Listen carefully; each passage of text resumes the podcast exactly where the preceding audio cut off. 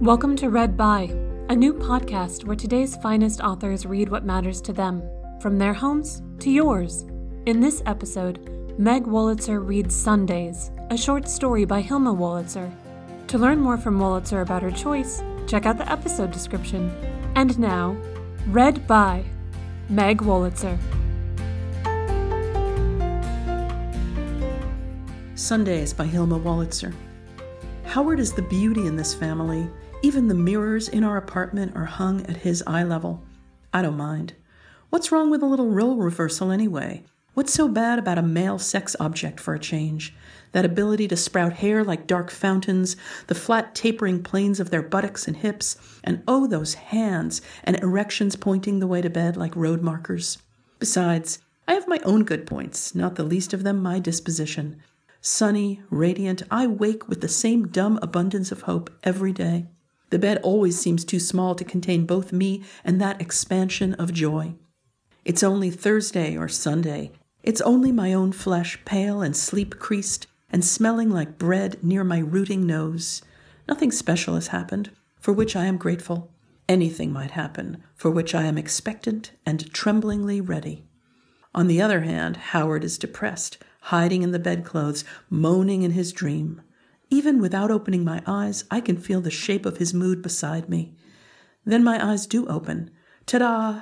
Another gorgeous day, just what I expected. The clock hums, electric, containing its impulse to tick. The wallpaper repeats itself around the room, and Howard burrows into his pillow, refusing to come to terms with the dangers of consciousness. My hand is as warm and as heavy as a baby's head, and I lay it against his neck, palm up. If I let him sleep, he would do it for hours and hours. That's depression. Years ago, my mother woke me with a song about a bird on a windowsill and about sunshine and flowers and the glorious feeling of being alive that had nothing in the world to do with the sad, still life of a school lunch and the reluctant walk in brown Oxfords, one foot and then the other, for six blocks. It had nothing to do with that waxed ballroom of a gymnasium and the terrible voice of the whistle that demanded agility and grace, where there were only clumsy confusion and an enormous desire to be the other girl on the other team, the one leaping in memory toward baskets and dangling ropes. I didn't want to get up either, at least not until I had grown out of it, grown away from teachers, grown out of that thin body in an undershirt, and lisle stockings and garter belt abrasive on white hip bones. I would get up when I was good and ready, when it was all over and I could have large breasts and easy friendships. Howard blames his depression on real things in his real life because he doesn't believe in the unconscious. At parties where all the believers talk about the interpretation of dreams, about wish fulfillment and surrogate symbols, Howard covers his mouth with one hand and mutters, Bullshit. Is he depressed because his parents didn't want him to be born? Because his mother actually hoisted his father in her arms every morning for a month, hoping to bring on that elusive period? Not a chance. Is he sad because his sister was smarter in school or at least more successful? Or because she seduced him to the point of action and then squealed? Never. He is depressed, he says, because it starts to rain when he's at a ball game and the men pulling the tarpaulin over the infield seem to be covering a grave. He is sad, he says, because his boss is a prick and the kid living upstairs roller skates in the kitchen. Ah, Howard. My hand is awake now, buzzing with blood, and it kneads the flesh of his neck and then his back, works down through the warm tunnel of bedclothes until it finds his hand and squeezes hard. It's a gorgeous day, lover. Hey, kiddo, wake up and I'll tell you something. Howard opens his eyes, but they are glazed and without focus. Huh? Do you know what? Searching my head for therapeutic news. His vision finds the room, the morning light, his whole life. His eyes close again. Howard, it's Sunday, the day of rest. The paper is outside, thick and juicy, hot off the press. I'll make waffles and sausages for breakfast. Do you want to go for a drive in the country? Oh, for Christ's sake, will you leave me alone? I want to sleep. Sleep? Sweetheart, you'll sleep enough when you're dead. I see that idea roll behind his eyelids. Death. What next? The children whisper like lovers in the other bedroom. Come on, sleepyhead, get up. We'll visit model homes. We'll look in the paper for some new ones.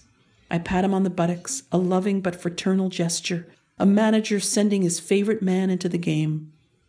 Why am I so happy? It must be the triumph of the human spirit over genetics and environment. I know the same bad things Howard knows. I have my ups and downs, traumas, ecstasies. Maybe this happiness is only a dirty trick, another of life's big come ons. I might end up the kind who can't ride on escalators or sit in chairs that don't have arms. Who knows? But in the meantime, I sing as I whip up waffle batter, pour golden juice into golden glasses, while Howard sits in a chair, dropping pages of the Times like leaves from a deciduous tree. I sing songs from the 40s, thinking there's nothing in this life like the comfort of your own nostalgia. I sing Ferryboat Serenade. I sing Hut Sut Rawlson on the Rilla Raw. The waffles stick to the iron. Don't sit under the apple tree with anyone else but me, I warn Howard, willing the waffle and coffee smells into the living room where he sits like an inmate in the wintry garden of a small sanatorium. Breakfast is ready. I have the healthy bellow of a short order cook. He shuffles in, still convalescing from his childhood. The children come in too, his jewels, his treasures. They climb his legs to reach the table, to scratch themselves on his morning beard. Daddy, my daddy, and he runs his hands over them, a blind man trying to memorize their bones. What's the matter, Howie? If something is bothering you, talk about it. He smiles, that calculated, ironic smile, and I think that we hardly talk about anything that matters. I waited all my life to become a woman, damn it, to sit in a kitchen and say grown up things to the man facing me, words that would float like vapor over the heads of the children. Don't I remember that language from my own green days? Code words in Yiddish and Pig Latin, and a secret but clearly sexual jargon that made my mother laugh and filled me with a dark and trembling longing and rage? Ixnay, the Idke. Now I want to talk over the heads of my children in the modern language of the cinema. There are thousands of words they wouldn't understand and would never remember, except for the rhythm and the mystery. Fellatio, Howard vasectomy. He rattles the real estate section and slowly turns the pages. Well, did you find a development for us? Find one with a really inspired name this time. I try so hard to encourage him. Looking at model homes has become a standard treatment for Howard's depression. For some reason, we believe the long drive out of the city, the ordered march through unlived in rooms, restores him. Not that we want to live in the suburbs how we laugh and poke one another at the roped off bedrooms hung in velvet drapery, the plastic chickens roosting in warm refrigerators. The thing is, places like that confirm our belief in our own choices. We're safe here in the city, in our tower among towers, fly specks, so to speak, in the population. On other days, we've gone to Crestwood Estates, Seaside Manor, miles from any sea, to tall oaks and sweet pines, to Chateau Printemps and Chalet on the Sound. But the pickings are slim now. All the worthwhile land has been gobbled up by speculators, and those tall oaks and sweet pines fall into bulldozers. There are hardly any developments left for our sad Sundays. The smart money is in garden apartments and condominiums, cities without skylines. Maybe later, when we're older, we'll visit the happy haven and the golden years retreat to purge whatever comes with mortality and the final vision. But now Howard is trying. Here's one, he says Don Castle Greens, only 50 minutes from the heart of Manhattan. Live like a king on a commoner's budget. Let me see. I rush to his side, ready for conspiracy. Hey, listen to this. Come on down today and choose either a 21 inch color TV or a deluxe dishwasher as a bonus, absolutely free. Howie, what do you choose? But Howard chooses silence, will not be cajoled so easily, so early in his depression. I hide the dishes under a veil of suds and we all get dressed. The children are too young to care where we are going. As long as they can ride in the car, the baby steering crazily in her car seat, and Jason contemplating the landscape and the faces of other small boys poised at the windows of other cars. The car radio sputters news and music and frantic advice. It is understood that Howard will drive there and I will drive back. He sits forward, bent over the wheel, as if visibility is poor and the traffic hazardous. In fact, it's a marvelous, clear day, and the traffic is moving without hesitation past all the exits, past the green signs and the abandoned wrecks like modern sculpture at roadside, past dead dogs, their brilliant innards squeezed out onto the divider. Jason points, always astounded at the first corpse, but we are past it before he can speak. It occurs to me that everywhere here there are families holding dangling leashes and collars, walking through the yards of their neighborhoods, calling, Lucky, Lucky, and then listening for that answering bark that will not come. Poor Lucky, deader than a doornail, flatter than a bath mat. I watch Howard, that gorgeous nose so often seen in profile, that crisp gangster's hair, and his ear, unspeakably vulnerable, waxen and convoluted. And then we are there. Don Castle Greens is a new one for us. The builder obviously dreamed of moats and grazing sheep. Model number one, the Shropshire, recalls at once gloomy castles and thatched cottages, Richard III and Miss Marple. Other cars are already parked under the colored banners when we pull in. The first step is always the brochure, wonderfully new and smelly with printer's ink. The motif is British, of course, and there are tap rooms and libraries as opposed to the dens and fun rooms of Crestwood Estates. Les salons et les chambres de Chateau Printemps. Quelle savvy! The builder's agent is young and balding, busy sticking little flags into promised lots on a huge map behind his desk. He calls us folks. Good to see you, folks. Every once in a while, he rubs his hands together as if selling homes makes one cold. During his spiel, I try to catch Howard's eye, but Howard pretends to be listening. What an actor!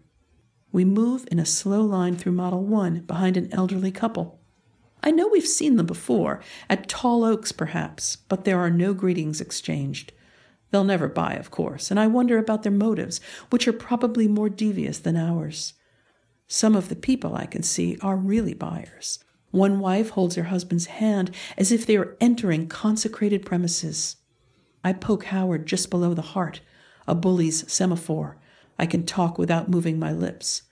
White brocade couch on bow legs, I mutter, Definitely velvet carpeting. I wait, but Howard is grudging. Plastic covered lampshades, he offers, finally. I urge him on. Crossed rifles over the fireplace, thriving plastic Dracaena in the entrance. I snicker, roll my eyes, do a little soft shoe. Howard? Tentative, nervous. You know, kiddo, it's not really that bad, he says. Do you mean the house? Howard doesn't answer. The older man takes a tape measure from his pocket and lays it against the dark molding. Then he writes something into a little black notebook. The buyers breathe on our necks, staring at their future. Oh, Ronnie, she says, an exhalation like the first chords of a hymn. I would not be surprised if she kneels now or makes some other mysterious or religious gesture. One of these days, Howard says, pow, one of us will be knocked on the head in that crazy city, raped, strangled, Howie. And do we have an adequate bookshelf? You know, I have no room for my books. The oak bookshelves before us hold all the volumes, A through Z, of the American Household Encyclopedia. The old man measures the door frame and writes again in his book. Perhaps he will turn around soon and measure us, recording his findings in a feathery hand. Jason and another boy discover one another and stare like mirrors. What would happen if we took the wrong one home, bathed him and gave him frosted flakes, kissed him and left the nightlight on until he forgot everything else and adjusted?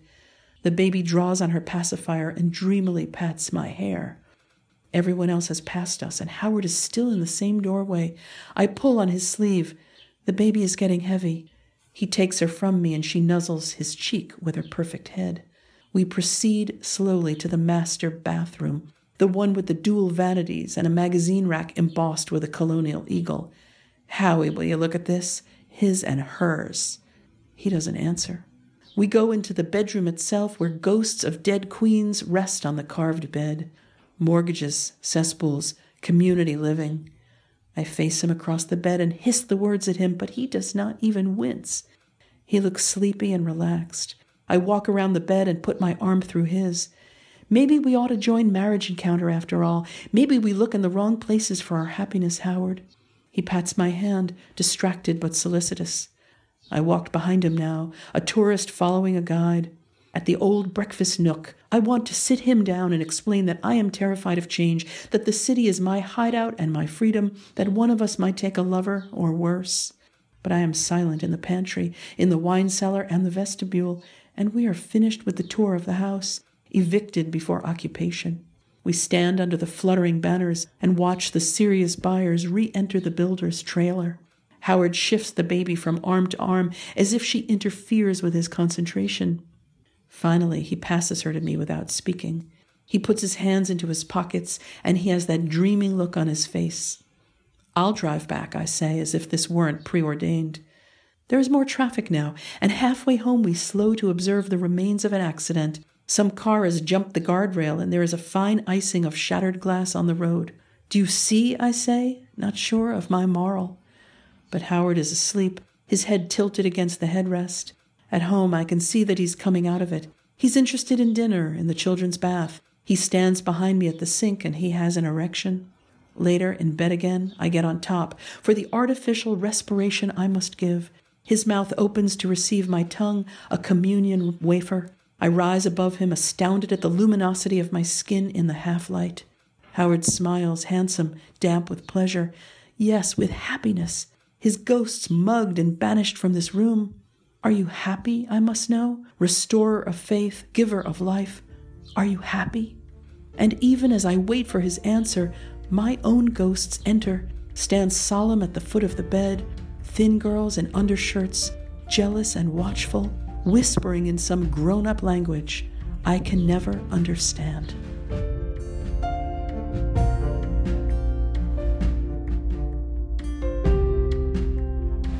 92Y is Read By is produced and commissioned by New York's 92Y Unterberg Poetry Center, a home for live readings of literature for over 80 years.